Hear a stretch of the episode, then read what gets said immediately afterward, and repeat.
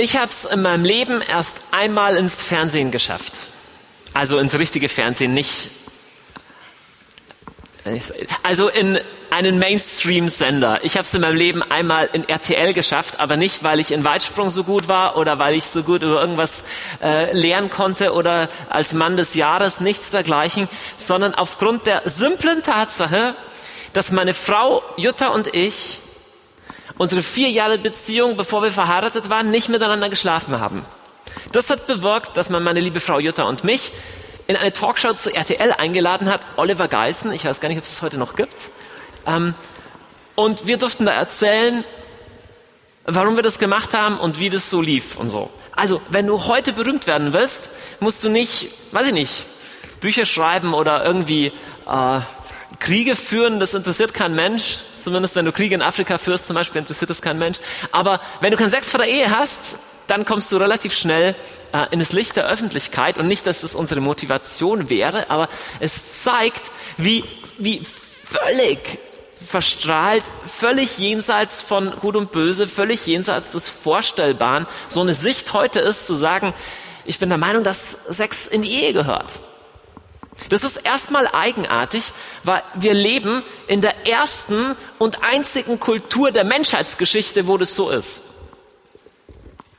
All die Jahrtausende von Menschheitsgeschichte, quer durch alle Kulturen, war es völlig klar, dass Sex, Geschlechtsverkehr und Ehe absolut zusammengehören. Also wir leben in den ersten komischen Jahrzehnten der Menschheitsgeschichte, wo Leute das auf einmal überhaupt nicht mehr plausibel finden. Aber das nur am Rande. Erstmal ist die Frage berechtigt, wie um alles in der Welt kommt man in der heutigen Kultur auf so eine Idee zu sagen, hey, ich bin der Meinung, dass nur ein verheirateter Mann und eine verheiratete Frau miteinander schlafen können. Welche Gründe gibt es für so eine bizarre Weltsicht? Ich habe versucht, euch gleich mal eine Reihe von Gründen dafür zu geben, und zwar gleich mal 26 an der Zahl. Jetzt, diese 26 Gründe, die sind nicht alle gleich stark, okay?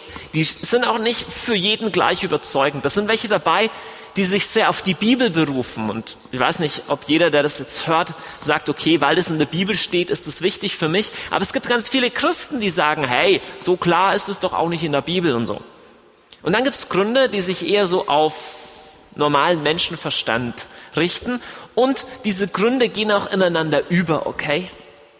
Und ich will heute speziell über die ersten drei von diesen 26 Gründen sprechen und über die ausführlich.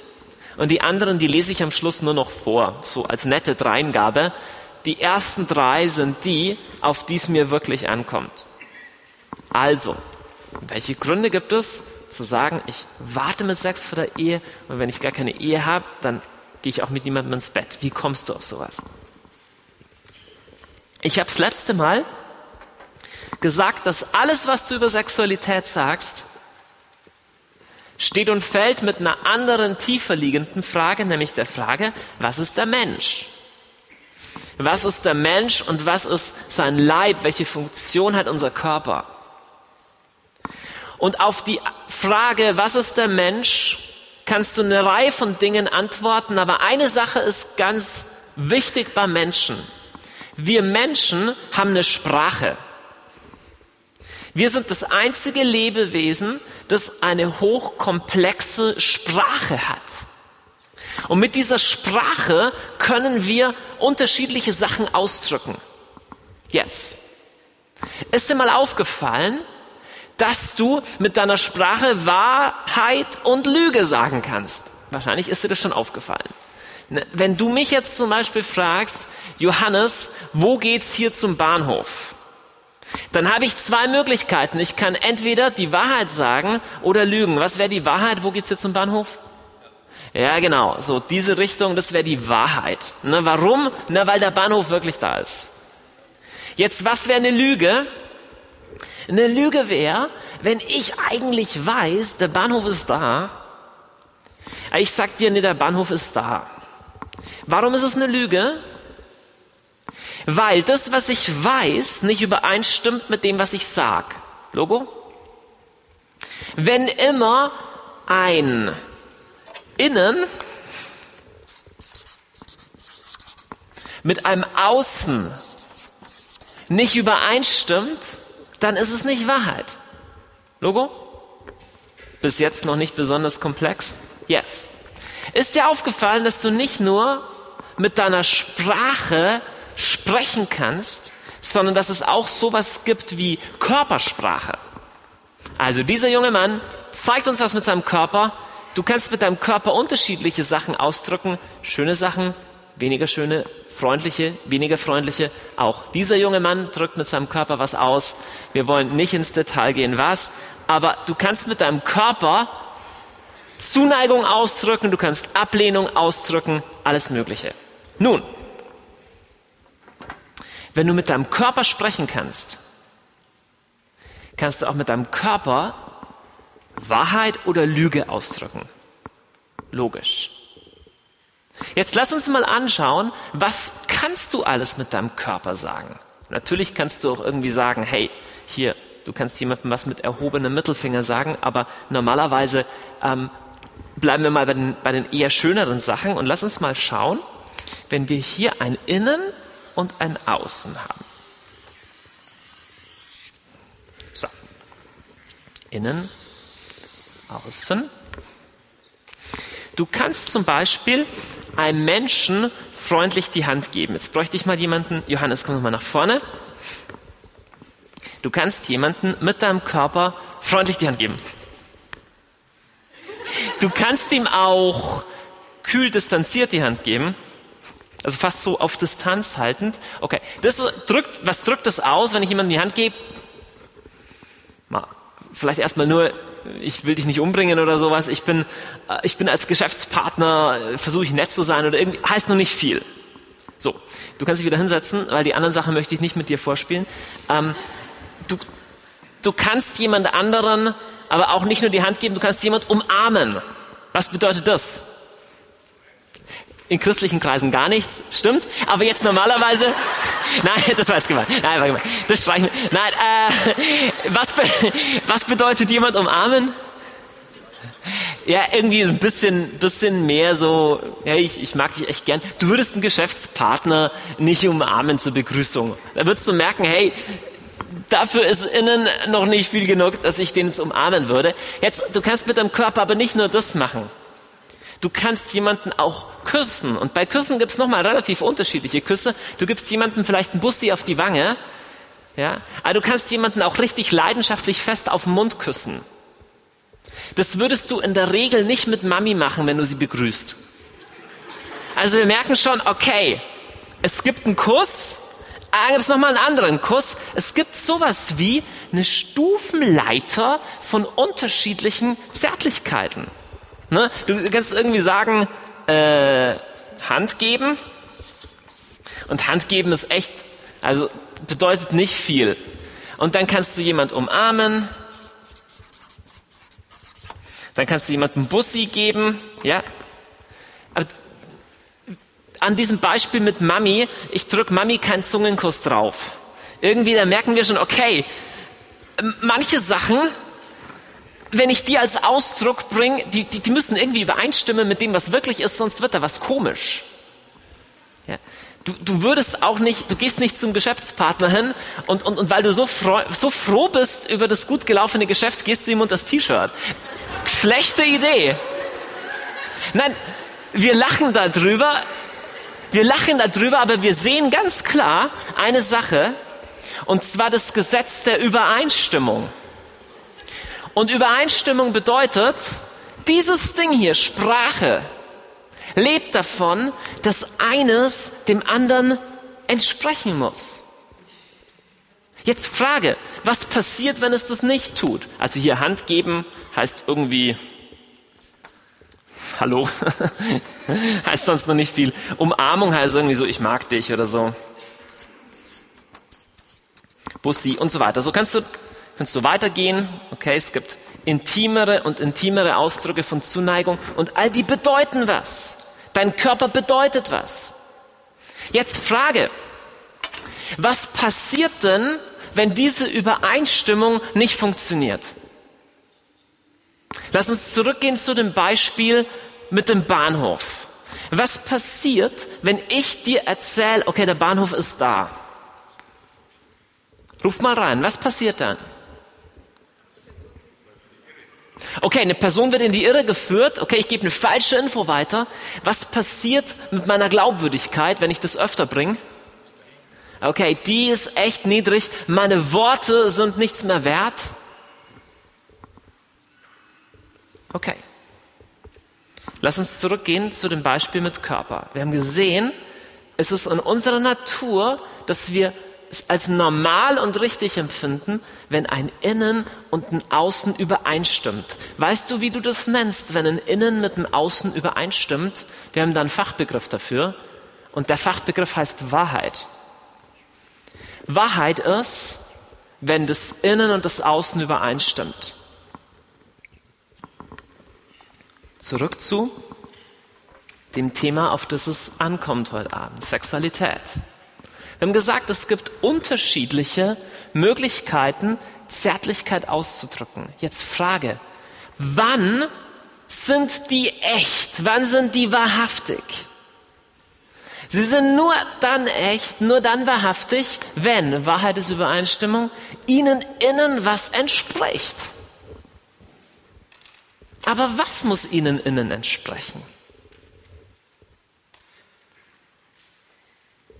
Nun, ganz romantisch gesagt, die Liebe muss ihnen entsprechen.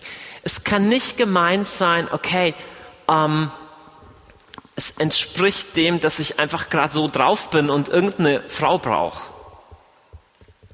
Aber wenn es Liebe ist, die dem entsprechen muss, was ich körperlich tue. Was, was ist Liebe? Hm. Keine Definition geben für Liebe. Wird schon schwierig. Ist Liebe ein Gefühl eigentlich?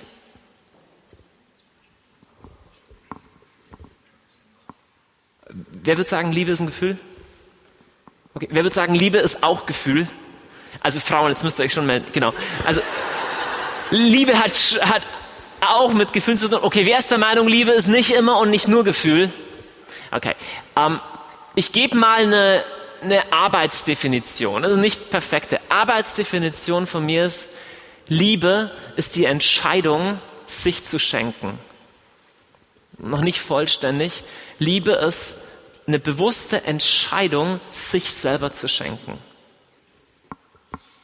Ähm, wenn wir mit dieser Definition mal leben können, ja, dann können wir sagen, meine körperlichen Gesten sollten dem Grad meiner Entscheidung entsprechen, inwieweit ich bereit bin, mich dem anderen zu schenken. Ist noch ein bisschen theoretisch, aber es wird gleich praktischer. Ich habe hier auf der rechten Seite gesagt, dass es eine Stufenleiter von Zärtlichkeit gibt. Kannst du sagen, okay, was ist jetzt genau mehr? Äh, ist das mehr oder ist das mehr? Und was kommt dann? Da kann man unterschiedlicher Meinung sein. Aber eine Sache ist klar. Es ist klar, was 100 Prozent ist. Was ist 100 Prozent? 100 Prozent ist auf jeden Fall, mit jemandem zu schlafen nenne ich jetzt der Einfachheit halber einfach mal Sex. Das ist 100 Prozent. Wie kann ich das beweisen? Wir verstehen das intuitiv. Du würdest nie sagen, Schatz, ich habe dich gar nicht betrogen, ich habe nur mit der Frau geschlafen, sonst lief nichts. Sagst du nicht, weil das ist das, worum es geht, wenn man jemanden betrügt. Ja? Du würdest auch nie sagen, ja, wir sind schon ein paar Jahre zusammen. Am Anfang haben wir noch miteinander geschlafen, aber jetzt schon lang nicht mehr, weil jetzt pflücken wir Blumen zusammen und, und, und pusten die uns ins Gesicht oder so. Nein. Miteinander zu schlafen ist der verbindlichste, intimste Ausdruck von Liebe, der möglich ist. Du kannst nicht sagen, es haben miteinander geschlafen, aber jetzt, äh, ne, das, das war schön für den Anfang. Das ist das Intimste, was du geben kannst. Jetzt. Wenn dieser Satz hier stimmt, wenn Wahrheit Übereinstimmung ist. Und wenn Liebe die Entscheidung ist, sich ganz zu schenken, Preisfrage, wie beim Sudoku. Wann ist dieses Ding hier dann keine Lüge? Einfache Antwort. Wenn auch hier 100% steht. Nochmal.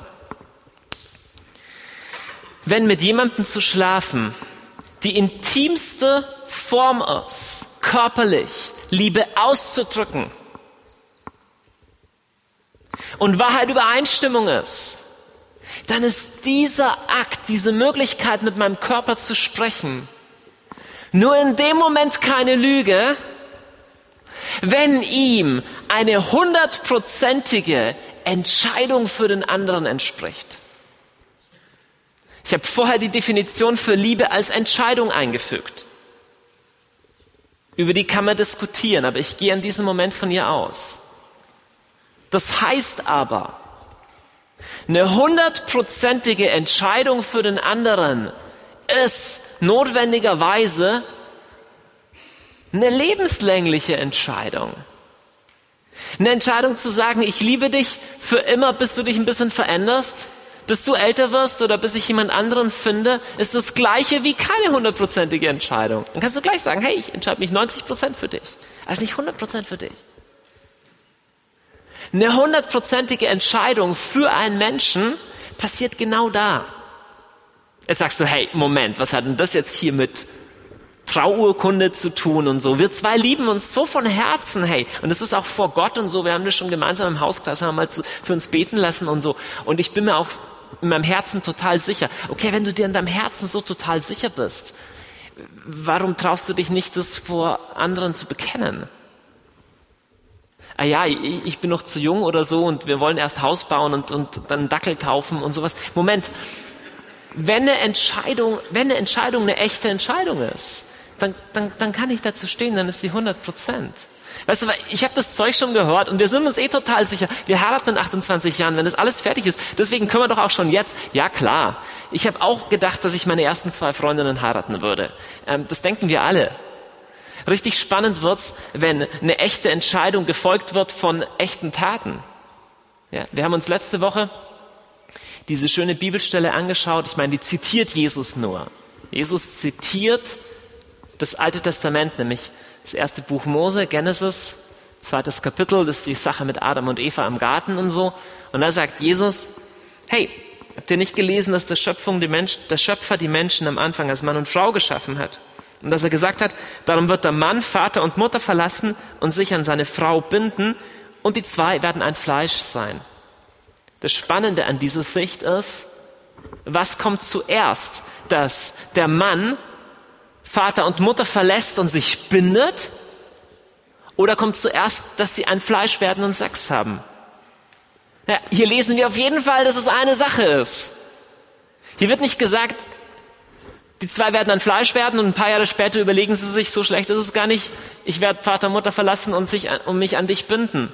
Nein, hier gehört der Bund absolut zusammen zu dem, was körperlich gemacht wird. Und ich möchte völlig klar sagen, mit jemandem zu schlafen, mit dem dein Leben zu teilen, du nicht bereit bist, ist gleichbedeutend mit, mit deinem Körper nicht die Wahrheit zu sagen.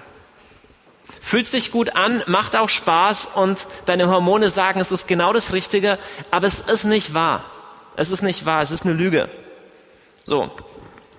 Zweiter Grund. Wird nicht netter heute, also kann jetzt noch spontan gehen. Jetzt. Was hier steht, leicht verblasst.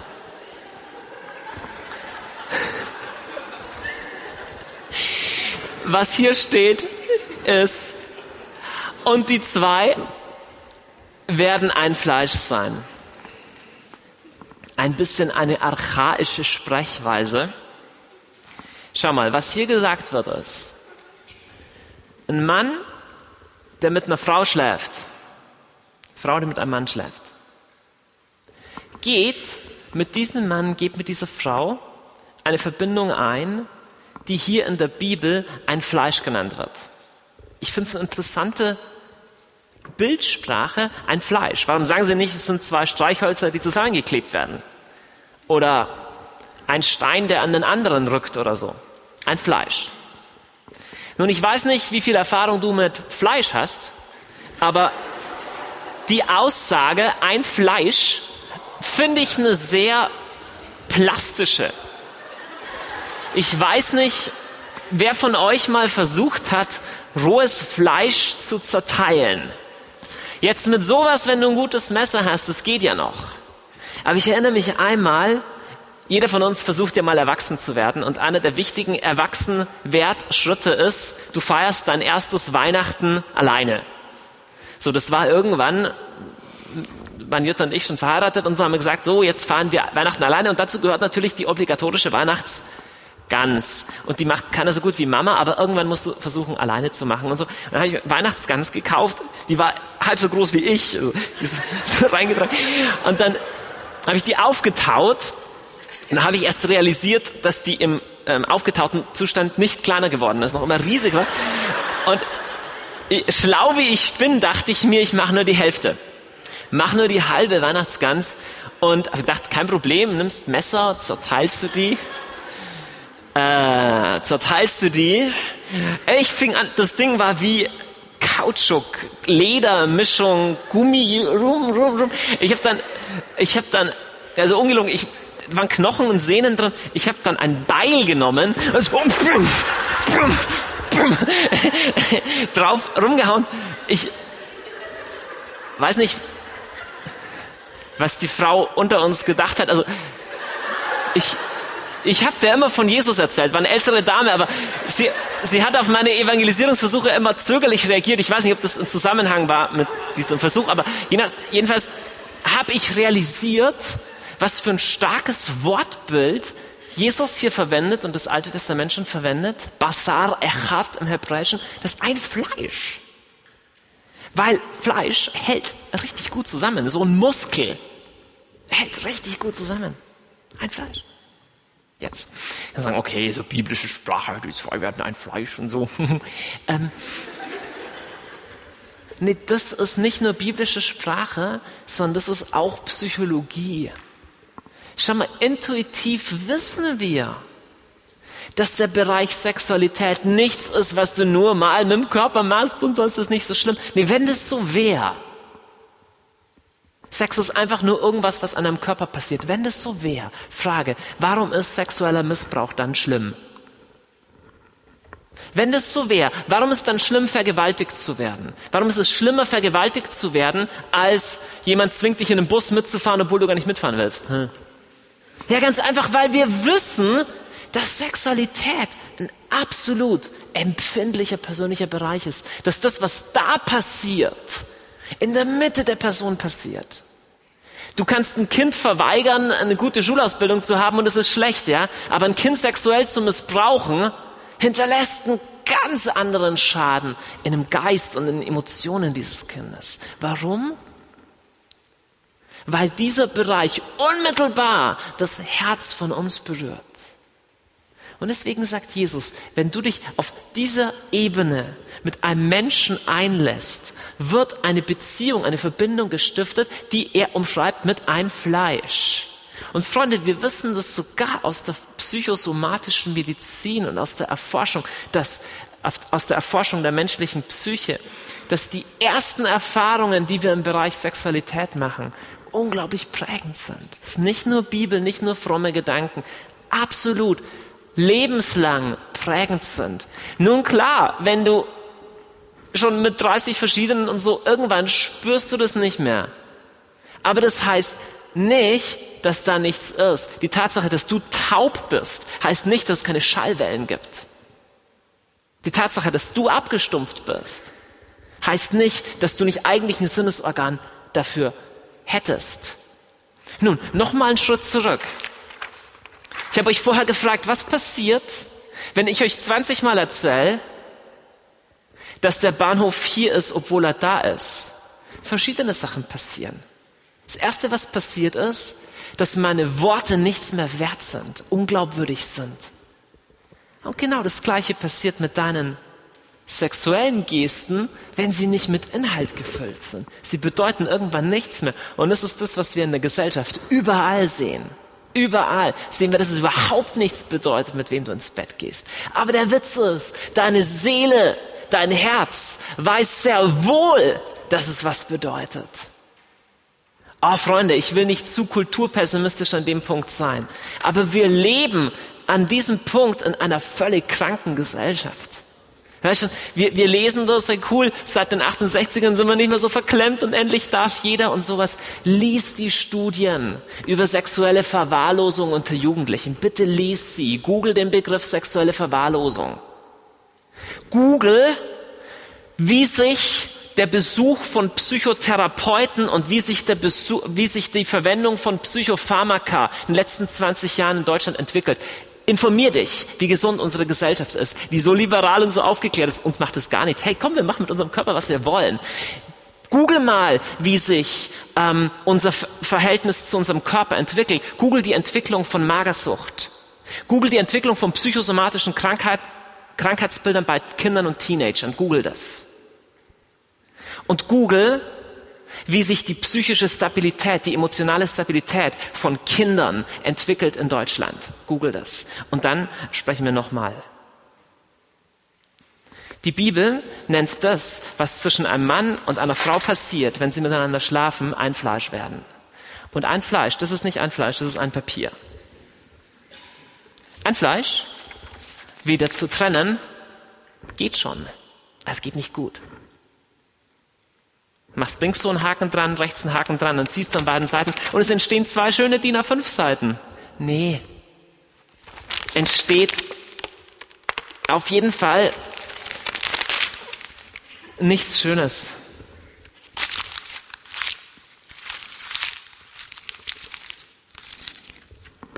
Du bist zu schade für sowas. Du kannst es dir oft genug einreden, dass es gar nichts macht, aber tief drin weißt du, dass es schon was macht. Oh, Freunde, ich habe mit so vielen jungen Leuten gesprochen und so viele sind so cool und sagen, hey, komm, hey, für mich ist es nicht so. Ich behaupte, so gut wie jeder, fast jeder, außer manchen, die einfach so tot sind, fast jeder, der diese Botschaft hört, hat tief in seinem Inneren ein Zeugnis, dass es die Wahrheit ist. Und wenn er ehrlich ist, muss er sagen, nur weil ich glaube, dass ich es nicht leben kann, lehne ich das ab. Ich erinnere mich, als ich ein Teenager war, 16, 17, 18, stundenlang abends bei Bier und Chips mit meinen Schulkameraden diskutiert habe über Sex vor der Ehe. Was am Schluss rauskam nach vier Stunden, war immer, dass sie gesagt haben, eigentlich wissen wir, dass du recht hast, aber ich kann es nicht leben. Es gibt einen schönen Spruch von einem Philosophen, der heißt, wer sich selbst leben sieht, spürt, dass niemand zum Kompromiss gebunden ist. Ich übersetze das mal in Normaldeutsch. Wenn wir ehrlich zu uns sind und mal checken, hey, wie lebe ich eigentlich gerade, was mache ich eigentlich gerade, realisiere ich, wo ich in einem Kompromiss bin. Wir sind nicht blöd. Wir, wir tun oft nur so. Tief drin wissen wir, dass es nicht egal ist, was ich mit meinem Körper mache. Schau mal, sonst wäre es mir egal, ob meine Frau fremd geht. Ich komme zum dritten Argument. Und das ist ein bisschen, hm, naja, ich habe da ein paar Jahre gebraucht, um wirklich drauf zu kommen. Nicht reinschauen. Es ist nämlich im Skript auch eine andere Nummer. Schau mal her nach vielen Jahren des Nachdenkens, nach dem Erforschen der Heiligen Schrift in den Originalsprachen und nach jahrelanger Erfahrung kam ich zu folgender Erkenntnis. Von Sex kann man schwanger werden. Ja, ja, ja, ja. Äh, ist uns jetzt im Laufe der Jahre meiner Frau und mir auch schon ein paar Mal passiert. Ähm, aber wir haben uns sehr darüber gefreut. Ja, erstmal ist ja keine wahnsinnig großartige Erkenntnis, nur dass das ein Aspekt von Sexualität ist, der fast immer ausgeblendet wird. Sowas wie, ah ja klar, die kleinen Kinder kommen da auch her, die Bienchen und die Täubchen und so weiter und dann kommen halt auch die Kinder. Aber, aber, aber erstmal ist es was, hey, wo du dich auslebst. Also erstmal gehen wir davon aus, du kannst mit Sex machen, was du willst. Und wenn du dann irgendwann, wenn du, wenn du 39 bist, wenn du dann ein Kind willst, dann kannst du immer noch ein Kind haben. Aber die zwei Sachen, die, die hängen überhaupt nicht zusammen, oder? Das ist so in unserer Wahrnehmung ziemlich weit auseinander, weil hey, es gibt die Verhütung und, und überhaupt heute sind wir selbstbestimmt und mein Bauch gehört auch mir und so. Und dass ich ein Recht habe, Sex auszuleben, ist ja klar, weil sonst wären wir krank. Achso, okay. Ja, also wir wären krank, ja, ja, klar. Ist sehr gefährlich, nicht äh, Sex auszuleben. Mhm. Und ähm, also weil wir sonst krank werden, müssen wir uns irgendwie ausleben. Aber Kinder wollen und so, das ist nochmal ein völlig anderes Thema. Also Kinder wollen wir sowieso nicht unbedingt, aber wenn wir schon unbedingt welche wollen müssen, dann möglichst spät und dann nur eins oder so, oder 1,4, so, das ist die Ding. Also erstmal, in unserer Denke ist Kinderkriegen und Sex ziemlich weit auseinander. So, und der Witz ist, weißt du, warum es ziemlich weit auseinander ist? Ich habe einen Verdacht. Ich habe einen Grundverdacht. Und der ist nicht nett. Der Grundverdacht ist, es ist nur oder in erster Linie in unserer Gesellschaft möglich, weil in unserer Gesellschaft Abtreibung möglich ist. Und das Problem ist, wir wollen einerseits ständig Sex haben und andererseits wollen wir nie schwanger werden. Das Problem ist, dass hier ein Ding dazwischen ein Wackelkandidat ist und das ist der Kandidat Verhütung. Denn es gibt kein Verhütungsmittel, das hundertprozentig sicher ist. Ähm, sagst du, hey Moment, also Pille und so ist schon. Darf ich mal fragen, wer kennt irgendwen, der entweder schwanger wurde, obwohl er die Pille nahm, oder ein Kind ist, das auf die Welt kam, obwohl Papa und Mama Kinder äh, Pille nahmen. Wer kennt so jemanden? Nehmt mal die Hand. Okay, jetzt schaut mal in der Kirche rum. Okay, Pille ist hundertprozentig sicher, gell? Ja, ja. Genau. So, und Pille ist die sicherste von den klassischen Verhütungsmethoden. Jetzt, das ist keine Lehre über Verhütung, das ist jetzt nicht mein Thema an der Stelle, sondern mein Thema an der Stelle ist Doppelpunkt, wenn du Sex hast, aber nicht bereit bist, ein Kind großzuziehen, dann findest du Abtreibung gut. So einfach ist es. Er sagt, hey, Moment, äh, das ist ein bisschen zu hart. Ein bisschen zu hart gesagt. Okay, ein bisschen zu hart. Meine These ist, dass Kinder ein Recht haben, in einem stabilen Elternhaus geboren zu werden. Das ist meine Überzeugung. Ich bin Vater von vier lebenden und einem schon gestorbenen Kind. Und ich bin der Überzeugung, dass ein Kind seelischen Schaden nimmt und leidet, wenn es entweder kein Mama und Papa gibt oder wechselnde Mama und Papa oder Mama und Papa nach ein paar Jahren auseinandergehen. Ich bin der Überzeugung, dass es ein Verbrechen ist an dem Kind, bewusstes Risiko in Kauf zu nehmen, dass das Kind ein Leben lang mit dem Gepäck auf den Schultern lebt, eigentlich habe ich nicht ins Konzept gepasst. Und die von euch, die in so einem Kontext geboren wurden, wissen nur zu gut, dass es die Wahrheit ist, was ich sage. Eine schmerzhafte Wahrheit ist. Nun, Freunde, damit will ich niemanden an den Pranger stellen, wo die Ehe scheitert. Das ist ein so großes Drama für beide Beteiligten. Das Letzte, was du in so einer Situation brauchst, ist jemand, der noch bewirkt, dass du dich noch schlechter fühlst. Das ist überhaupt nicht meine Absicht. Null. Null. Aber es ist sehr wohl meine Absicht zu sagen, wenn wir Kinder in die Welt setzen, dann müssen wir uns echt überlegen, in welcher Situation wir das tun. Wo ein Kind geboren wird, in welcher Situation ein Kind geboren wird, ist eine der entscheidendsten Weichenstellungen für das Leben. Die wichtigste Verantwortung, die du für eine Person je übernehmen wirst, ist, wenn du Vater oder Mutter wirst. Und du kannst nicht mit jemandem ins Bett gehen, wenn du nicht vom Timing her und von der Person her sagen kannst, das soll der Vater, das soll die Mutter meines Kindes sein. Weil kein Verhütungsmittel perfekt ist. Sagst du, Herr, die Wahrscheinlichkeit ist nicht so groß. Okay, die Wahrscheinlichkeit ist vielleicht nicht so groß. Aber wenn du die eine Person bist, auf die das zutrifft, dass die Wahrscheinlichkeit da doch nicht null ist, dann ist es dir egal, was die Stochastik sagt. Ich habe vorher diese heiße These gesagt, hey, Moment, ein bisschen verbal abrüsten, dass dieses Konzept, nämlich Sex und Kinderkriegen, so komplett zu entkoppeln, dass es nur funktioniert durch Abtreibung. Nun, über Abtreibung sprechen wir sowieso nicht, in Deutschland erst recht nicht. In Deutschland ist es kein Thema in der Politik. Es kommt nicht vor.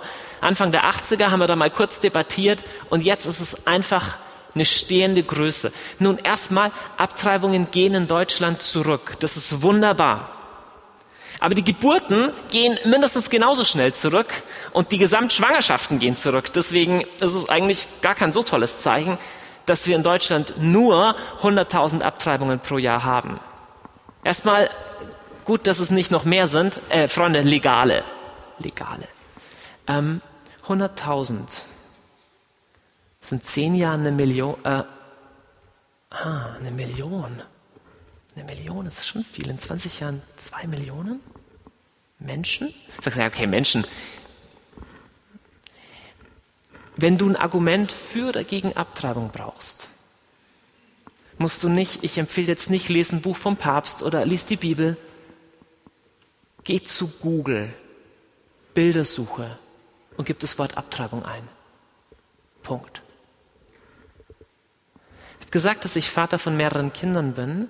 Wenn du mit deiner Frau zum Frauenarzt gehst und ihr seht, dass sowas hier ist und du schaust genau hin, am Anfang sieht das alles nur wie schwarz-weiß aus und dann siehst du, Moment, nee, Moment. Ah, wusstest du, dass in der sechsten Schwangerschaftswoche, Klammer auf, da weiß Mami in der Regel noch gar nicht, dass das Baby schon da ist, Klammer, tu, Klammer zu, in jeder Minute zwischen dem, was mal das Gehirn des Babys wird und dem, was mal das Herz des Babys wird, zicke Tausende von neuen Synapsen geknüpft werden? Weißt du, dass an dem Tag, wo die Frau den Schwangerschaftstest macht, das Herz schon schlägt? Du würdest nicht zum Arzt gehen und sagen, oh, Schatz, ich bin heimgekommen. Schau mal, ich habe ein Bild von unserem neuen Zellhaufen mitgebracht.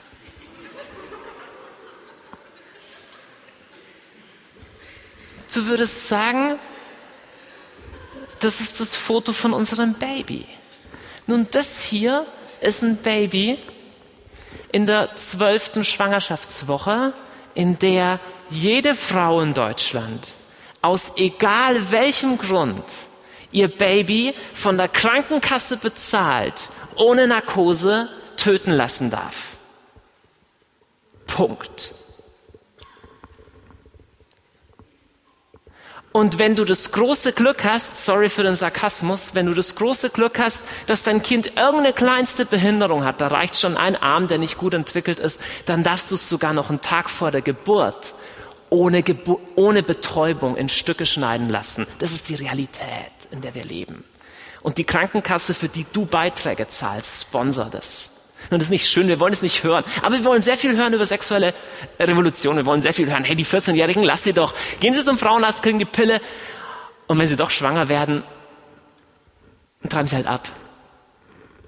Unsere Schulklassen sind voll mit 14- und 15-jährigen Mädchen, die abgetrieben haben. Also wir wollen es nicht sehen. Hör mal auf damit. Ein paar Millionen Menschen ich habe das letzte Mal dieses Mobile hochgehalten. Ich habe gesagt, Freunde, bei Sexualität geht es nicht um irgendwas, geht es nicht nur um das, was du mit deinem Körper tust, sondern es geht um alles. Es geht um das, was Liebe ist. Es geht um das, was Leben ist. Und wenn du Treue und Gottes Sicht auf Sexualität rausnimmst aus der Gleichung, das, was übrig bleibt, ist nicht mehr Leben. Es ist eine Kultur des Todes.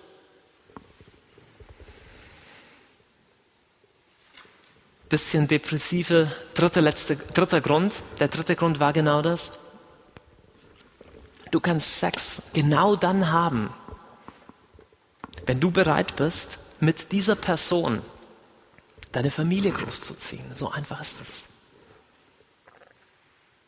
Und jedes Kind hat es verdient, dass ihr euch nicht erst bei der Schwangerschaft oder während der Schwangerschaft entscheidet zu heiraten, sondern zuvor. Warum ist das wichtig? Weil du nicht klar denken kannst, wenn du schon schwanger bist. Sorry, versteh mich nicht falsch, du kannst schon denken, wenn du schwanger bist, ja. Aber über diese Frage kannst du nicht mehr neutral urteilen. Freunde, das ist einer der, ich bringe jetzt einfach etliche von den anderen Gründen so im Vorbeigehen, okay? Das ist ein so wichtiger Grund, Freunde. Wenn du mit jemandem schläfst, hast du nicht mehr die gleiche gedankliche Freiheit zu checken, ob er oder sie der Richtige ist. Weil dein Körper weiß, dass ihr schon ein Fleisch seid. Aber vielleicht ist es ein Mistkerl. Vielleicht solltest du unbedingt Schluss machen. Vielleicht bist du dabei, in dein Verderben zu laufen. Aber dein Körper sagt, nee, du brauchst ihn. Weißt du warum? Weil dein Körper ihn oder sie wirklich braucht, weil Sex nämlich abhängig macht. Dein Körper produziert Hormone, dein Körper ist eingestellt auf deinen Sexualpartner. Wenn die Bibel sagt, ihr werdet ein Fleisch, ist es nicht nur bildhafte Rede. Dein Körper gewöhnt sich daran und dein Körper funkt an das Unbewusste, er ist der Richtige, sie ist die Richtige. Bleibt zusammen, heiratet, auch wenn eure Beziehung krank ist und eine reine Abhängigkeitsbeziehung. Freunde, es gibt schon zu viele schlechte Ehen bitte gründ nicht noch eine. Es gibt schon zu viele Familien, die zerbrechen. Fang nicht noch eine an. Fang lieber gar keine an. Oder warte ein paar Jahre länger. Nochmal, ich will das ganz klar sagen. Fang lieber gar keine an. Es ist besser, nicht zu heiraten und unter dem Schmerz zu leiden, keinen Ehepartner zu haben, als, ich sag dir doch, das Drama einer Scheidung zu gehen, ist sicherlich nicht netter. Erst recht nicht, wenn Kinder dabei sind. So. Und wenn Baby unterwegs ist und du dich dann entscheidest zu heiraten, dann sage ich, der Herr segne deine Ehe. Ich bete für dich, dass sie hält und mögest du darin, das haben schon total viele gemacht und oft ist es gut ausgegangen. Ist okay. Aber es ist nicht optimal. Es ist nicht optimal. Ich möchte auch ganz klar sagen, wenn du in einer Beziehung drin bist und du wirst schwanger und es passiert, das heißt noch nicht, dass du ihn heiraten musst. Es kann trotzdem sein, dass die Ehe, dass die Beziehung nicht gesund ist. Du sollst eine Person heiraten, über das werde ich nächste Woche sprechen. Woran erkenne ich ihn oder sie Richtige? Nicht er oder sie ist der Richtige, mit dem du ins Bett gehst und du bist halt schwanger geworden. Er oder sie ist der Richtige, wenn er oder sie der Richtige ist. Und das hat andere Kriterien. Schau mal, ich will nach, nach so viel Negativen ein bisschen den Ausblick auf das Positive geben. Schau mal her.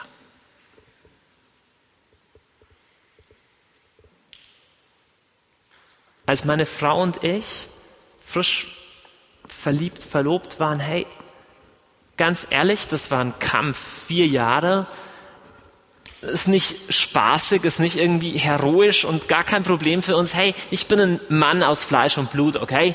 Meine Frau ist eine Frau aus Fleisch und Blut. aber ich sag dir, an, an jenem Tag, am 9. Juni 2001, war ich so froh um jede einzelne Situation, wo wir, wo wir uns aufgespart haben, wo wir, wo wir nicht das getan haben, was so viele sagen würden, ist das naheliegendste von der Welt. Schau, ich mache dir ein gutes Beispiel. Vielleicht kennst du das schon. Wer von euch hat den schönen Film Titanic gesehen? Ah, okay. Da gibt es diese Szene, auch wenn du den Film nicht gesehen hast, diese Szene ähm, kannst du dir gut vorstellen. Nee, nicht die, die du meinst. Ich meine eine andere Szene. Ich meine die, wo sie im Restaurant sitzen und dieses Gala-Dinner ist, dieses wunderbare Abendessen. Also, du kannst dir das so vorstellen. Du bekommst eine Einladung, Büttenpapier, handgeschöpft, mit Tusche, Feder beschrieben, wie auch immer. Einladung zu diesem tollen Dinner. Die Herren müssen alles Smoking tragen. Musst erst mal googeln, was das überhaupt ist und so. Und dann Frauen, äh, Frauen, Abendkleid und so weiter. Dann kommst du rein und zur Begrüßung bekommst du einen Jahrgangs Champagner angeboten und im Hintergrund ein Jazzpianist. Dann wirst du zu deinem, äh, von den, von den weißen, äh, weiß angezogenen, ähm, Kellnern, wirst du zu deinem Platz geführt, der Stuhl wird dir natürlich hingeschoben und so. Und dann wird dir äh, das erste Amuse-Gueule präsentiert, das erste von 24 und dann die erste von fünf Vorspeisen, Krabbenzahnfleisch auf äh, Hammer, Seefisch, Thunfisch, Augen, Hummer, Kaviar. So, äh, du brauchst eine Lupe, um zu sehen, was es ist, weil das Teller so groß ist und die Portion so klein, aber ist egal. Und zu jedem Gang gibt es den passenden Wein und nachher gibt es für die Herren noch Zigarren und es ist für die Damen Likörchen und es ist alles wunderbar, edel. Jetzt steht auf dieser Karte, ganz am Schluss steht übrigens RSVP, für die von euch, die das nicht wissen, Respondez s'il vous plaît, französisch bitte antworten, so für alle, die jetzt auch was gelernt haben. Ähm, da steht, dass es um 21 Uhr losgeht. 21 Uhr geht's los, jetzt ist es Viertel nach acht. Und dann denkst du, Viertel nach acht, oh, es geht erst um neun los und dann die ganzen vielen Gänge, hey, ich hab so Hunger. Ah, dann wird's halb neun. Und sagst, ey, was soll's? Ich gehe hier zu meinem Freund an der Ecke und hau mir noch vier von den Burgern rein, einfach weil es so gut schmeckt. Mal ehrlich, du machst es nicht. Du machst es einfach nicht. Wenn du eingeladen bist, und ich spreche jetzt in erster Linie zu denen unter euch, die noch nicht verheiratet sind, hey, du bist eingeladen zum Galadinner. Und lieber Freund, glaub nicht diesen Schwachsinn, wenn du sagst, ey, ich habe aber schon mal und so und jetzt ist alles vorbei. Gar nichts ist alles vorbei. Der Herr schenkt dir einen neuen Start heute. Glaub nicht an diesen Schwachsinn, oh, Zug abgefahren vorbei und so.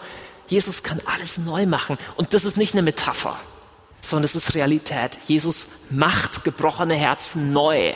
Ich könnte unter euch Leute aufstehen lassen, die in sexueller Zerbrochenheit gelebt haben und die sagen, Jesus hat wirklich alles neu gemacht. Das ist eine Wahrheit. Nur Jesus kann das. Er macht alles neu. Aber wenn du noch unterwegs bist zu deiner Hochzeitsnacht, ich sag dir, ich hätte mein Gala-Dinner nicht eingetauscht. Als wir ich werde nicht ins Detail gehen. Als wir heimkamen von unserer Hochzeitsfeier, hatten Freunde von uns, wir haben damals in München gewohnt mit, so, mit Blick über, über die Stadt, war eine ganz billige Wohnung in einem schlechten Viertel, aber sie mit Blick über die Stadt. So, um genau zu sein, Blick auf den Schlachthof. aber wir fanden es romantisch, so das Moon der Kühe in der Nacht hatte so was ländliches. okay, sorry. Aber es stimmt wirklich, es war Blick über die Stadt. Äh, Isar Vorstadt, Blick über die Isar Vorstadt. Wir kamen heim, bisschen müde und erschöpft und so. Aber Freunde von uns hatten unsere Wohnung geschmückt. Und die war überall an den Fenstern Simsen und die Gänge waren so mit Alufolie überzogen und überall standen so Flaschen mit so langstieligen roten Rosen drin. Und überall waren Kerzen. Und dann war Chopin Klaviermusik. Und dann war so eine Flasche Sekt aufgemacht auf so einem Silbertablett mit zwei so Kelchen und dann waren Rosenblätter auf dem Boden und haben einen Rosenblätterweg gebahnt von unserem Wohnzimmer zu unserem Schlafzimmer. Und alles war so schön. Und ich habe mir nur gedacht, was um alles in der Welt hätte ich drum gegeben, jetzt vor eineinhalb Jahren nach einem DVD-Abend, nach dem zweiten Bier mit dir zum ersten Mal geschlafen zu haben. Nein, schau mal, ich war so froh, dass ich den Burger nicht gegessen hatte.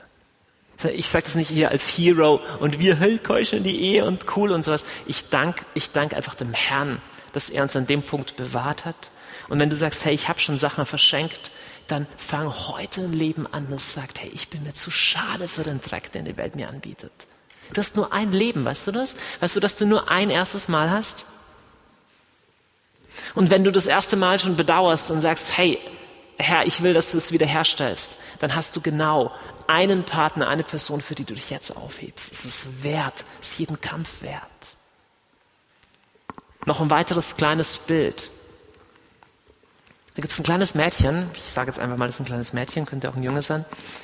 Es gibt ein kleines Mädchen, das hat einen Rosenstock geschenkt bekommen, aber es ist noch so ein Mikro-Rosenstock, der noch gar keine Rosen hat, also es ist nur die Pflanze. Pflanzt ein, gießen, gluck, gluck, gluck, gluck, gluck, so, Ne? Und dann kommt die Sonne und dann, aber ein paar Monate lang, du siehst noch gar nichts. Und jeden Tag läuft das kleine Mädchen hin und streichelt ein bisschen und gießt, aber es wächst immer noch nichts, dauert echt lang. Und dann eines schönen Frühlingstages zieht's, plopp. Die erste kleine Knospe kommt. Hallo Knospe. Und sie freut sich schon voll und denkt sich, ha, wie wird das mal aussehen, wenn der Rosenstock groß ist und, und so. Und sie, jeden Tag gießt sie und die Sonne scheint und so. Und eines Tages macht die kleine Knospe und eine Rose kommt hervor. Eine kleine Rose. Und das kleine Mädchen freut sich total an dieser ersten Rose. So. Dann kommt irgendein Typ des Weges und sagt, hey, nette Blume. Sie nimmt die Gartenschere, schneidet ab. Ja klar, kannst du haben, hier. Nee, macht sie nicht. Macht sie nicht. Schau mal, du bist der Besitzer von einem Rosenstock. Verschenk keine einzelnen Rosen, okay? und verschenk sie nicht zu früh. Du bist ein Rosenstock, der gemacht ist, als Ganzer verschenkt zu werden. So. Jetzt zu guter Letzt 20 weitere Gründe im Durchlesen. Punkt 6. Du bist berufen, frei von sexueller Sklaverei zu leben. Nicht auf Sex verzichten können, ist aber Unfreiheit. Lüg dir nicht vor, hey, ist ja nur aus Liebe. Du bist berufen, nicht getrieben zu werden von deiner Sexualität, sondern sie zu gestalten. Und die beste Zeit, wie du das einüben kannst, ist die Zeit, wo du nicht verheiratet bist und auf Sex verzichtest.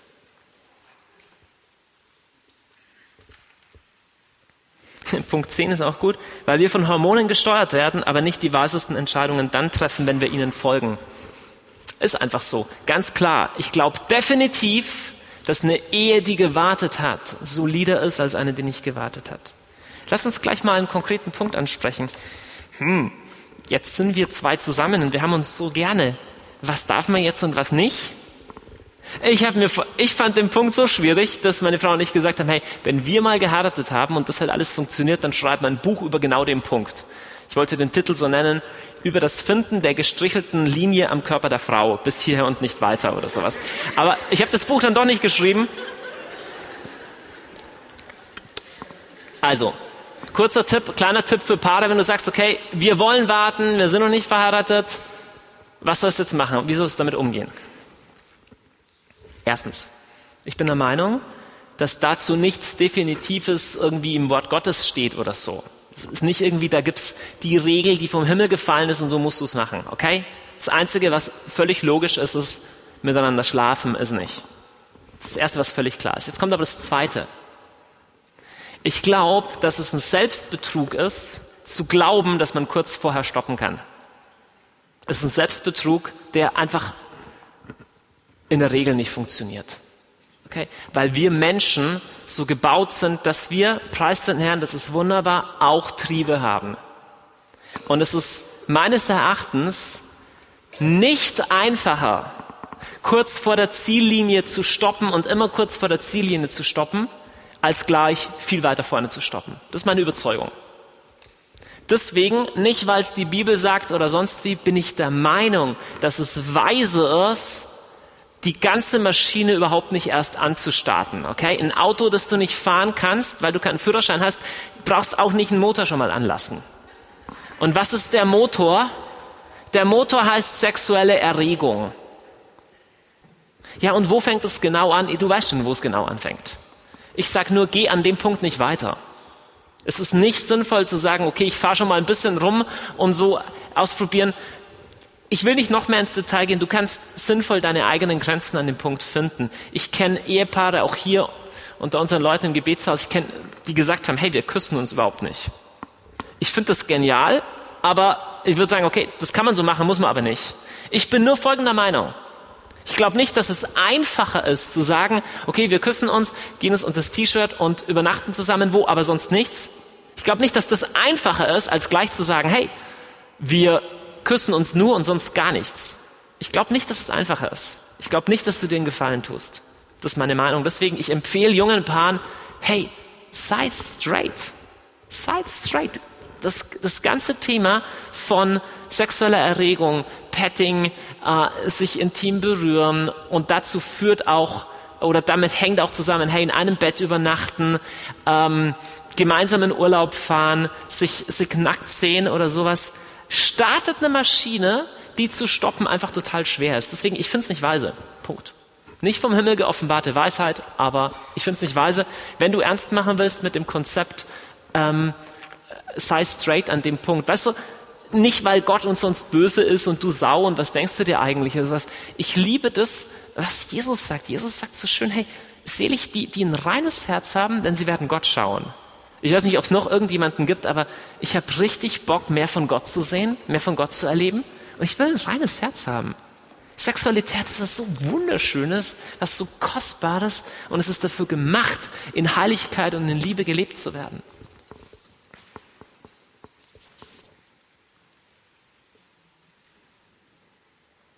Ich überspringe die meisten anderen Punkte. Du kannst sie dir durchlesen. Ich will einfach noch sagen, dass meines Erachtens das biblische Zeugnis an dem Punkt völlig klar ist. Es ist keine Debatte, ob das in der Bibel steht oder nicht. Steht so klar im Alten Testament, dass es im Neuen Testament nur noch wiederholt wird. Da wird gesagt, Freunde, Unzucht ist nicht. Und es ist klar, dass Unzucht Sexualität bedeutet außerhalb der von Gott gegebenen Formen in der Ehe. Es, es gibt auch keine ernstzunehmenden Bibelforscher, die irgendwas anderes aus der Schrift rauslesen. Das kannst du einfach vergessen. Okay? Ähm, der letzte Punkt, den finde ich richtig gut, Punkt 26, weil es keinen guten Grund dafür gibt. Es gibt nichts, was irgendwie besser passiert, was irgendwie nur passiert und was absolut wunderbar ist, wenn Leute vor der Ehe das ausleben. Es ist was Wunderbares, das gemacht ist, in der Ehe gelebt zu werden. Ein letztes Wort. Es ist nie, nie, nie, nie zu spät. Nie. Egal durch was du gegangen bist, egal was die Gründe waren. Jesus ist nie derjenige, der dich anklagt. Schau dir an in der Schrift, wie er mit Leuten umgegangen sind, die in Sünde waren. Er war nie der Ankläger, er war der Verteidiger. Nie. Es geht Gott nie darum, jemanden an den Pranger zu stellen. Nie. Es geht Jesus immer darum, zu suchen, was verloren ist, zu retten, was gefangen ist, aufzurichten, was zerbrochen ist. Und ich will dir sagen, egal durch was du gegangen bist, du hast eine Würde, die Jesus wieder aufrichten möchte. Es geht nicht darum, perfekt zu sein, so und ab jetzt strengen wir uns alle noch besser an. Jesus ist der Heiler. Und der Teufel ist ein Lügner. Und es ist Schrott, was er erzählt. Und er verspricht, du hast volle Freude und du fühlst dich geliebt, wenn du mit ihm ins Bett gehst. Und am Schluss fühlst du dich betrogener als zuvor das Endergebnis ist, dass du in was reinrasselst, wo du nie hin wolltest. Und die gute Nachricht ist, er kann alles neu machen. Bitte, bitte, bitte, wenn du diese Lehre jetzt gehört hast, glaub nicht irgend so einem Schmarrn wie, und bei mir sieht es so und so aus. Hey, bei uns allen sieht es so aus, okay? Es gibt überhaupt niemanden hier im Raum, der nicht in irgendeinem Bereich mit seiner Sexualität Probleme hat, okay? Oder hatte oder irgendeinen Bereich. Egal ob es ist, keine Ahnung, dass du im Bereich Porno anfällig bist oder dass du homoerotische Gedanken hast, denkst, hey, ich habe mich in einen Mann verliebt und dabei bin ich doch selber einer und sowas. Oder, oder dass, du, dass du Gedanken hast, fremd zu gehen oder sexuelle Fantasien oder Selbstbefriedigung oder wie auch immer. Es gibt keinen, für den das ein easy Thema ist. Also lass uns nicht so tun, als wären wir alle die Coolen. Weißt du, was die gute Nachricht ist? Dass wir einen Gott haben, der richtig stark ist, richtig stark ist, Menschen zu erlösen dass wir einen Erlöser haben, Jesus, der im Gegensatz zu dem ganzen Self-Help-Müll der Welt wirklich erlösen kann. Glaub nicht diesen Schwachsinn, dass, oh, bei mir ist es aber zu spät. Oh, Freunde, für die Prostituierten, zu denen Jesus gekommen ist, die von sieben Dämonen besessen waren und allen möglichen, hat ein Wort von Jesus genügt, okay? Es ist Hoffnung in Jesus, es ist Wiederherstellung in Jesus. Er macht alles neu, aber an einem Punkt da wo du dazu stehst und sagst, okay, das war nicht gut und ich kehre um und ich brauche Hilfe. Und wenn du in einer Beziehung drin bist, wo mehr läuft als laufen sollte und du weißt, dass es nicht richtig ist, schreib die SMS noch heute Abend. Ich weiß, dass es ein hartes Wort ist, aber jeder Tag ist zu viel. Und Freunde, das ist nicht ein druckvolles Ding und hey, brich deine Beziehung vor schnell ab. Du weißt tief drin, hey, hör auf deinen Bauch, hör auf das, was in dir ist. Du weißt, was nicht richtig ist. Du brauchst es nicht einen Tag länger. Jesus ist gut, er macht alles neu. Wir sind schwach, aber das ist kein so großes Problem, wenn wir ehrlich sind. Amen. Lass uns aufstehen und beten.